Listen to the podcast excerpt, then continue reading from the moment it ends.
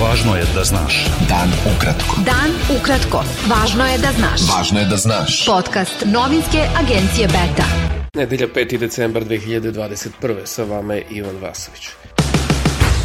U Srbiji u poslednje 24 sata 41 osoba umrla je od posledica koronavirusa, a infekcija je potvrđena kod 1244 osobe. U tom periodu testiran je 8901 uzorak – Hospitalizovano je 3511 osoba, od kojih je 165 na respiratoru.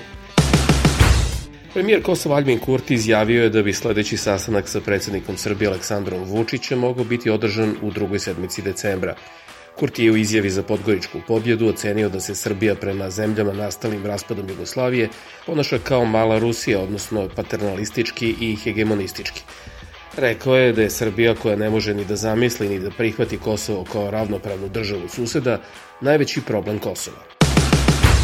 Analitičari procesa dijaloga Beograda i Prištine ocenili su da se kategorično odbijanje vlade Kosova o osnivanju bilo kakve jednoetničke asocijacije vidi kao način da se dođe do primene odluke Ustavnog suda o sporazumu o formiranju zajednice srpskih opština. Direktor vladine kancelarije za Kosovo i Metohiju Petar Petković Ocenio je da je sve više glasova koji premijeru Kosova Albinu Kurtiju poručuju da je vreme da počne da sprovodi potpisane sporazume. Aktivista pokreta Ne davimo Beograd Dobrica Veselinović izjavio je da je tokom blokada saobraćaja širom Srbije bilo manjih izolovanih incidenata, ali da se pokazalo da neće huligani moći da pobede Hiljade ljudi u Beogradu i više od 50 drugih gradova u Srbiji blokiralo je u subotu glavne puteve i mostove na dva sata, protestujući protiv projekta kompanije Rio Tinto i zakona o ekspropriaciji i referendumu na poziv inicijative Kreni promeni i pokreta okupljenih oko ekološkog ustanka. Predsednik Srpskog pokreta Dveri Boško Obradović izjavio da su protesti građana pokazali da bi bilo pošteno da ova vlast ode istovremeno kad i Rio Tinto navodeći da novo događanje naroda predstavlja prekretnicu na srpskoj političkoj sceni. Predsednik pokreta obnove Kraljevine Srbije Žika Gojković ocenio je da su tenzije u društvu, blokade saobraćajnica i tuče huligana na javnim mestima posledica toga što se dijalog vodi na ulici, a ne u Skupštini Srbije, gde mu je mesto. Predsednica vlade Srbije Ana Brnabić izjavila je u nedelju da ne zna zbog čega građani blokiraju saobraćaj, ali da je sigurno da se to ne dešava zbog životne sredine. Rekla je da su zahtevi sa blokada poput onog za povlačenje zakona o referendumu i narodnim inicijativama protivustavni, kao i da taj zakon nema nikakve veze sa životnom sredinom. Brnabić je rekla da vlada Srbije od nedelje ujutro radi na izmenama zakona o ekspropriaciji koje je u subotu zatražio predsednik Srbije Aleksandar Vučić. Ministar odbrane Nebojša Stefanović ocenio je da opozicione stranke zloupotrebljavaju ekološki aktivizam i svakoga ko se oglasi na temu ekologije. Ministar građevine, saobraćaja i infrastrukture Tomislav Momirović izjavio je da vlada Srbije neće uraditi ništa bez završetka studija o proceni utice na životnu sredinu projekta Jadar i da osim toga još 17 institucija treba da se izjasni o tom projektu.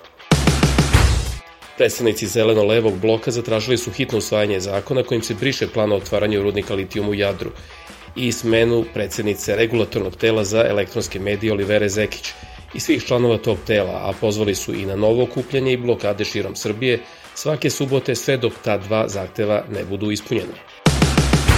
Nezavisno društvo novinara Vojvodine zatražilo je da Ministarstvo unutrašnjih poslova hitno sazna ko je u subotu napao snimatelja redakcije Autonomije Info i Vojvođanskog istraživačko-analitičkog centra na protestima u Novom Sadu.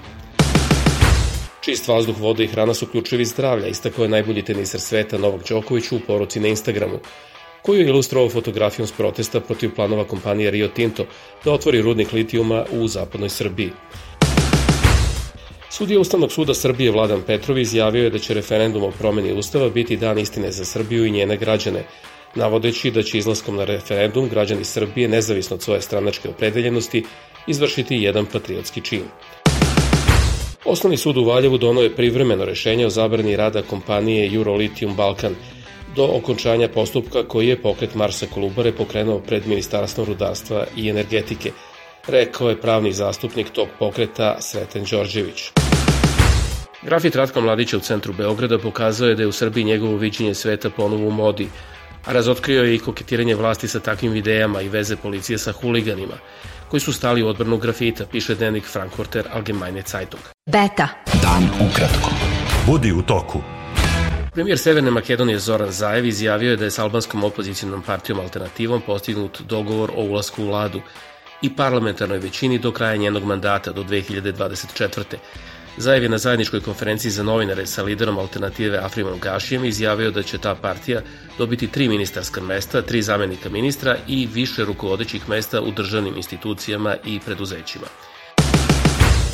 Hrvatski član predsedništva Bosne i Hercegovine Šegtu Komšić pozdravio je rezoluciju koju su usvojili Evropski zeleni, ocenivši da su u rezoluciji dali podršku u izgradnji Bosne i Hercegovine kao građanske i multietničke države. Uglava Rimokatoličke crkve Papa Franja upozorio je u Atini da olaki odgovori na populizam i autoritarizam ugrožavaju demokratiju u Evropi i pozvao na posvećenost promovisanju opšteg dobra, a ne uskih nacionalističkih interesa. Papa je doputu u Atinu sa Kipra, gde je pozvao na pomirenje pravoslavnih i katoličkih hrišćana. Predsednici Rusije i Sjedinjenih američkih država Vladimir Putin i Joseph Biden razgovarat će utorak putem videolinka, izjavio je potparo Kremlja Dmitri Peskov. Rusija je odlučnija nego ikada, Sjedinjene države garantuju da Ukrajina neće biti primljena u NATO, prenosi AP. Američki obavešteni zvaničnici tvrde da je Rusija stacionirala oko 70.000 vojnika u blizini granice sa Ukrajinom i da planira ofanzivu već početkom sledeće godine, rekao je zvaničnik Bidenove administracije. Ruske vlasti su saopštile da je putnički avion kompanije Aeroflot izbegao katastrofu, pošto je uspeo da promeni kurs i izbegne špionski avion NATO iznad Crnog mora. Najmanje 13 ljudi je poginulo u erupciji vulkana Semeru u Indoneziji, saopštila je lokalna služba za vanredne situacije. Teniska reprezentacija Srbije dobila je u oči žebu u Madridu posebnu pozivnicu za završni turnir Davis Kupa sledeće sezone.